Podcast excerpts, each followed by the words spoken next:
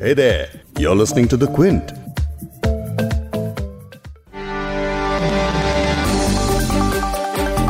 Virus को लेकर 14 अप्रैल को देश भर में दूसरे लॉकडाउन का ऐलान हुआ है। पीएम मोदी ने बताया कि 3 मई तक देश लॉकडाउन में ही रहेगा, लेकिन इस लॉकडाउन की आखिरी तारीख के अलावा एक और तारीख की बात की गई। पीएम ने 20 अप्रैल से कई इलाकों में छूट मिलने की बात कही, लेकिन शर्त उसकी ये थी कि वहाँ लॉकडाउन का अच्छे से पालन होना चाहिए, कोरोना पर लगाम लगनी चाहिए, यानी कि संक्रमण के मामले वहाँ से कम आने चाहिए। इसे पूरी तरह बंद कामकाज को चलाने की कोशिश समझा जा रहा है, माना जा रहा है कि इससे गरीबों के रोज़गार के लिए भी काफ़ी मदद मिलेगी। लेकिन आखिर ये कैसे होगा? किन इंडस्ट्रीज़ को छूट दी जाएगी और वो कौन कौन से काम हैं जो कि शुरू हो जाएँगे? इन्हीं सभी मुद्दों पर एक्सपर्ट से आज हम बात करेंगे बिग स्टोरी में। क्विंट हिंदी पर आप सुन रहे हैं बिग स्टोरी पॉडकास्ट मैं हूँ फबीहा सैयद। पीएम मोदी के लॉकडाउन को 3 मई तक बढ़ाने की घोषणा के ठीक एक दिन बाद सरकार ने 20 अप्रैल के बाद दी जाने वाली छूट को लेकर गाइडलाइंस जारी की हैं। इनके मुताबिक सभी तरह की आवश्यक सेवाओं को प्रतिबंधों से मुक्त किया जाएगा।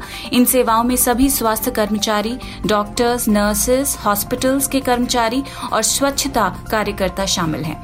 इनके अलावा एग्रीकल्चर से जुड़ी गतिविधियाँ, ग्रामीण अर्थव्यवस्था के कुछ हिस्से सड़क कंस्ट्रक्शन इंडस्ट्रियल प्रोजेक्ट्स मनरेगा से जुड़े काम स्पेशल इकोनॉमिक जोन से जुड़ी मैन्युफैक्चरिंग इंडस्ट्रियल एस्टेट और टाउनशिप और ई कॉमर्स सर्विसेज़ दोबारा अपना काम शुरू कर सकती हैं। इन तमाम छूटों को ये सुनिश्चित करने के लिए डिज़ाइन किया गया है कि ग्रामीण क्षेत्रों में आर्थिक गतिविधियों को धीरे धीरे फिर से शुरू किया जाए, क्योंकि ज़्यादातर ग्रामीण इलाके कोरोना वायरस से कम प्रभावित हैं, लेकिन शहरों में हॉटस्पॉट की संख्या ज़्यादा है। आईटी कंपनीज़ भी अपने आधे स्टाफ के साथ ऑफ़िस में काम करना शुरू कर सकती हैं। इसे लेकर गृह मंत्रालय के सर्क्यूलर में लिखा है, ये सीमित छूट मौजूदा दिशा निर्देशों के सख्त अनुपालन के आधार पर राज्यों, संघ राज्य क्षेत्रों, जिला प्रशासनों द्वारा संचालित की जाएगी। इसके अलावा इन चुनिंदा अतिरिक्त गतिविधियों की इजाज़त देने से पहले राज्य केंद्र शासित प्रदेश, जिला प्रशासन ये सुनिश्चित करेंगे कि कार्यालयों, कार्यस्थलों, कारखानों और प्रतिष्ठानों में सोशल डिस्टेंसिंग को लेकर तमाम तैयारियाँ, नियमों का पालन करते हुए ही की गई हैं। कई सेक्टर्स में सूक्ष्म, लघु और मध्यम उद्योग, यानी एमएसएमई ने सरकार के इस कदम को सराहा है, लेकिन उनका तर्क ये है कि सरकार की तरफ़ से फाइनेंशियल सपोर्ट की कमी है। इसीलिए ये फर्म्स किसी तरह खुल भी जाएँगी, लेकिन ठीक से नहीं चल पाएँगी। भारतीय उद्योग परिसंघ यानी the confederation of Indian industry CII ने भी सलाह दी है कि एमएसएमई को आर्थिक सहायता देनी चाहिए, यानी जो अवेलेबल फाइनेंसेस हैं वो बढ़ा कर देने चाहिए। आरबीआई मोरिटोरियम भी इनके लिए बढ़ा देना चाहिए। बिज़नेस स्टैंडर्ड से बात करते हुए सीआईआई के डायरेक्टर जनरल चंद्रजीत बैनर्जी ने कहा कि कई एमएसएमई सप्लाई चेन का अहम हिस्सा हैं। अगर वो ठीक तरह से काम कर पाएँगे तो सप्लाई चेन की हालत भी ठीक रहेगी। इन गाइडलाइन को लेकर ट्रेडर्स में काफ़ी कंफ्यूजन भी है।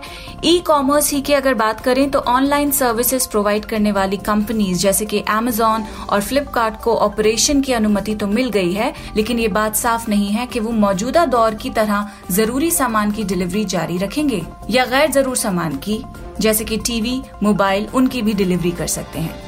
बड़ी निर्माण कंपनियों ने भी सरकार से नई गाइडलाइंस के कुछ नियमों और छूट को लेकर सफ़ाई मांगी है। सरकार ने अपनी गाइडलाइंस में साफ़ कहा है कि रेड या कंटेनमेंट जोन यानी वो इलाके जहाँ संक्रमण के मामले ज़्यादा हैं, वहाँ कंपनीज़ को खोलने की इजाज़त नहीं दी जाएगी।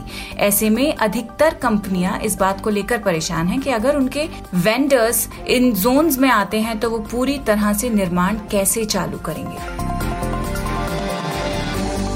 ऑटोमोबाइल कंपनी मारुति सुजुकी के चेयरमैन आर सी भार्गव ने बिज़नेस स्टैंडर्ड से बात करते हुए कहा, हम ये अच्छे से चेक कर रहे हैं कि हमारे कितने डायरेक्ट और इनडायरेक्ट वेंडर्स रेड जोन में हो सकते हैं, जहाँ फैक्ट्री नहीं खोली जा सकती है। अगर ऐसा है तो क्या हमारे पास दूसरे सप्लायर्स हैं? आखिरकार हम किसी भी एक हिस्से के बिना कार नहीं बना सकते। इस कंफ्यूजन के साथ इकोनॉमिक एक्टिविटीज़ कैसे चलेंगी? उसकी असली तस्वीर 20 अप्रैल के बाद ही सामने आनी शुरू होगी। लेकिन क्या भारत की अर्थव्यवस्था की सेहत सुधर पाएगी?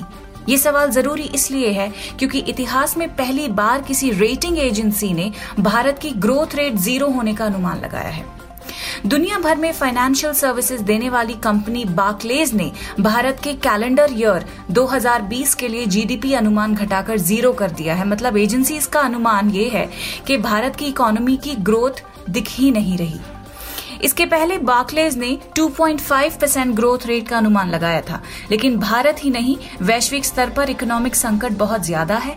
इस बात को इंटरनेशनल मॉनिटरी फंड ने खुद कहा है कि कोरोना वायरस के चलते दुनिया भर में आर्थिक मंदी होने वाली है। क्विंट से खास बातचीत में फिक्की के सेक्रेटरी जनरल दिलीप चेनॉय ने बताया कि 20 अप्रैल के बाद काम होने की सरसराहट, यानी सरकार की गाइडलाइन क्या जीडीपी के लिए संजीवनी बूटी साबित हो सकती है? सुनिए उन्होंने सरकार के इस कदम के बारे में क्या कहा। ये जो लॉकडाउन के जो आ, उठाने के जो निर्देश दिए गए हैं मिनिस्ट्री ऑफ़ होम अफेयर्स से ये एक तरीके से जो इकोनॉमिक एक्टिविटी कई सेक्टर में बंद हो गई थी और इनकम बिल्कुल ज़ीरो था उसको शुरू करने के लिए एक बड़ा कदम है।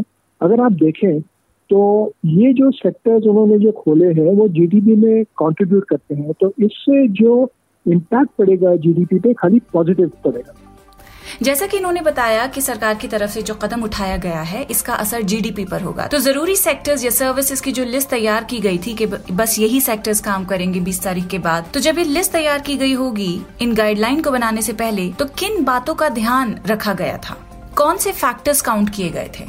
तो अगर आप देखें तो जो इस निर्देश के द्वारा जो सेक्टर्स जो उनकी इकोनॉमिक एक्टिविटी शुरू करने का उन्होंने एक ग्रेडेड स्टेप जो दिया है, उसमें एक तरीके से काफ़ी ब्रॉड डेफिनेशन है। एक, और उनको अगर देखें तो एग्रीकल्चर और जो फ़ूड प्रोसेसिंग यूनिट्स और जहाँ पे ये आउटसाइड म्यूनसिपल लिमिट्स और कंस्ट्रक्शन में एक तरीके से फोकस दिया है।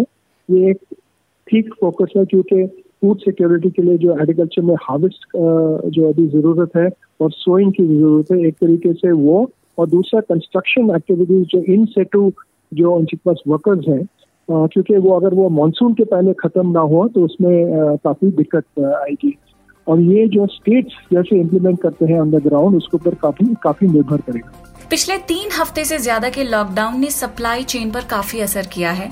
जैसे कि कुछ सर्विसेज़ लगभग ठप हो गई हैं क्योंकि ट्रक्स नहीं चल रहे थे। तो अब वो सर्विसेज़ जब शुरू होंगी तो किस तरह की परेशानियाँ उनके सामने बनती दिख रही हैं वो भी इन्होंने बताया। तो अगर आप देखें जो पिछले जो लॉकडाउन का जो एक्सपीरियंस रहा है, वहाँ पे कई कंपनी जो है, वो पाँच या दस परसेंट के ऑपरेशन तक पहले इनिशियली काम कर रहे थे। लेकिन केंद्र सरकार और स्टेट सरकार के साथ बात करके जो उनकी मूवमेंट की प्रॉब्लम है ट्रांसपोर्टेशन की प्रॉब्लम है, उनको एक तरीके से सॉल्व करके अभी कई कंपनियाँ जो एसेंशियल आइटम्स और उन दायरे में काम कर रहे हैं, वो अब 80 परसेंट प्रोडक्शन तक चले गए। तो वो भी स्टेट और लोकेशन द्वारा भी थोड़ा सा ये वेरी करता है। तो आगे जा करके अगर आप देखें तो अगर यही एक्सपीरियंस दोहराया गया है तो कंपनीज़ अपना प्रोडक्शन रैम्प अप कर सकते हैं। लेकिन अगर आप देखें जो इम्पोर्ट्स पे डिपेंडेंट है और उनकी सप्लाई चेन में कोई बाधा आई हुई है या उनके उनके सप्लाईज नहीं आ रहे तो उनको एक दिक्कत होगी। दूसरा जो है देखेंगे तो ट्रक्स पे निर्भर करते हैं अपने डिस्ट्रीब्यूशन और रिसीट रिसीट के लिए। उनको थोड़ा टाइम लगेगा, क्योंकि उनको ट्रक ड्राइवर्स वापस आने में थोड़ी सी कठिनाई होगी। लेकिन सबसे बड़ा जो चैलेंज होगा लेबर वापस लाने के लिए क्योंकि कई लेबर वापस चले गए हैं। और अगर कंपनीज़ उनके पास उन, उनको जैसे ट्रांसपोर्ट कर सकते हैं जैसे ये निर्देश में एक ऑप्शन दिया गया है और उनको अपने कंपनीज़ के अंदर ठहरा सकते हैं तो वो भी एक प्रॉब्लम सॉल्व हो जाएगी। आखिरी सवाल इनसे ये था कि अगर ये हल्की सी सरसराहट जो 20 अप्रैल के बाद हम देखेंगे, अगर ये इकोनॉमी को रिबूट करने का पहला कदम है तो हमारा दूसरा कदम इसके बाद क्या होना चाहिए? तो अगर आप देखें तो ये जो पहला जो कदम उठाया है लॉकडाउन उठाने का, इन्होंने जो हॉटस्पॉट्स डिफाइन किए हैं, जो कल लिस्ट निकली थी, वो डिस्ट्रिक्ट वाइज लिस्ट निकली थी। तो बहुत सारे डिस्ट्रिक्ट हैं जो एक significant amount of GDP contribute करते हैं देश में। तो हॉटस्पॉट्स और कंटेनमेंट जोन्स और बफर जोन्स को आगे जाके हम कैसे डिफाइन करते हैं और उनको डिस्ट्रिक्ट के बजाय उनको एक स्पेसिफाइड uh, एरिया में कंटेन करें और उसके बाद में इकोनॉमिक एक्टिविटी शुरू करें uh, uh, उनको आइसोलेट करके तो ये एक अच्छा कदम होगा आगे ले जाने के लिए। जैसा दिलीप चिनॉय जी ने बताया कि हमें पहले हॉटस्पॉट्स पर ध्यान देना चाहिए। उन्होंने साफ़ तौर पर यह कह दिया है कि जब तक वायरस फैलने से रुकेगा नहीं, तब तक जो लोग घरों में फंसे हैं वो बाहर नहीं निकलेंगे। बाहर नहीं निकलेंगे तो काम नहीं करेंगे और तभी कहीं जाकर जीडीपी संभलना शुरू होगा, अगर वो काम करेंगे। बड़ा सवाल ये है कि 20 अप्रैल से काम तो शुरू हो जाएगा, लेकिन काम को चलाने वाला जो मजदूर अपने गाँव जा चुका है, वो वापस कैसे आएगा? किस तरह आएगा? ग्रामीण इलाकों में गतिविधियाँ शुरू हो जाएँगी, लेकिन किसान का अनाज और फ़सल जिसे एक बड़े सेक्शन के काम आती हैं, यानी कि होटल और रेस्टोरेंट इंडस्ट्री वो शहरों में अब भी बंद है। खेती बाड़ी से जुड़ी गतिविधियों में मजदूर किसान को छूट देने से उनके कुछ आँसू ज़रूर पूछेंगे, लेकिन सरकार और किस तरह जल्द से जल्द नुकसान की भरपाई करे, ये एक और, एक दूसरे पॉडकास्ट का विषय है, इस पर भी हम ज़रूर बात करेंगे। इस पॉडकास्ट के एडिटर नीरज गुप्ता हैं और इसे प्रोड्यूस किया है फबेहा सैयद ने। अगर आपको बिग स्टोरी सुनना पसंद है तो क्विंट हिंदी की वेबसाइट पर लॉग ऑन कीजिए और हमारे पॉडकास्ट सेक्शन का मज़ा लीजिए।